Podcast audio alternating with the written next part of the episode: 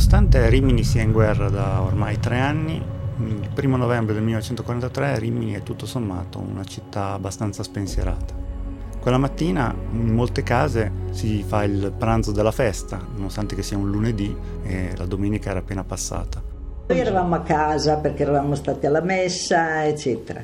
Poi ci mangiava a mezzogiorno quella volta, no come adesso che mangiamo all'università alle due, eccetera.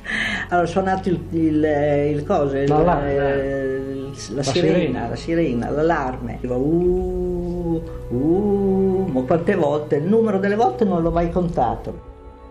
Mio padre era un ragioniere dell'accredito romagnolo. Nei pressi della mia casa c'era la villa assunta del dottor Contarini. Alle ore 11 si celebrava la Santa Messa. A un certo punto le bombe. E una proprio colpisse in pieno la Villa Assunta. Era la fine del mondo. I bombardieri avevano l'obbligo su determinati bersagli secondari, facilmente identificabili dall'alto, di svuotare le loro stive e di liberarsi delle bombe prima del, dell'atterraggio di nuovo alle basi della, in Puglia. Rimini era indicato come uno di questi bersagli, chiamiamoli così, svuota stive. Questa cosa graverà tantissimo su Rimini, un motivo a quale noi riminesi purtroppo dovremo la distruzione totale della nostra città.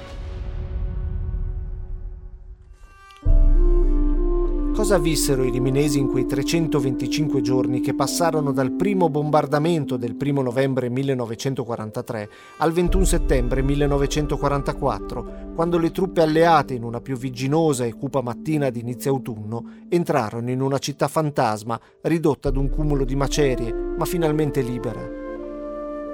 Cosa successe durante quei lunghi 325 giorni in cui la liberazione avanzava e per farlo bombardò 388 volte il territorio riminese, colpendo obiettivi militari, fabbriche, ma anche strade, case e persone?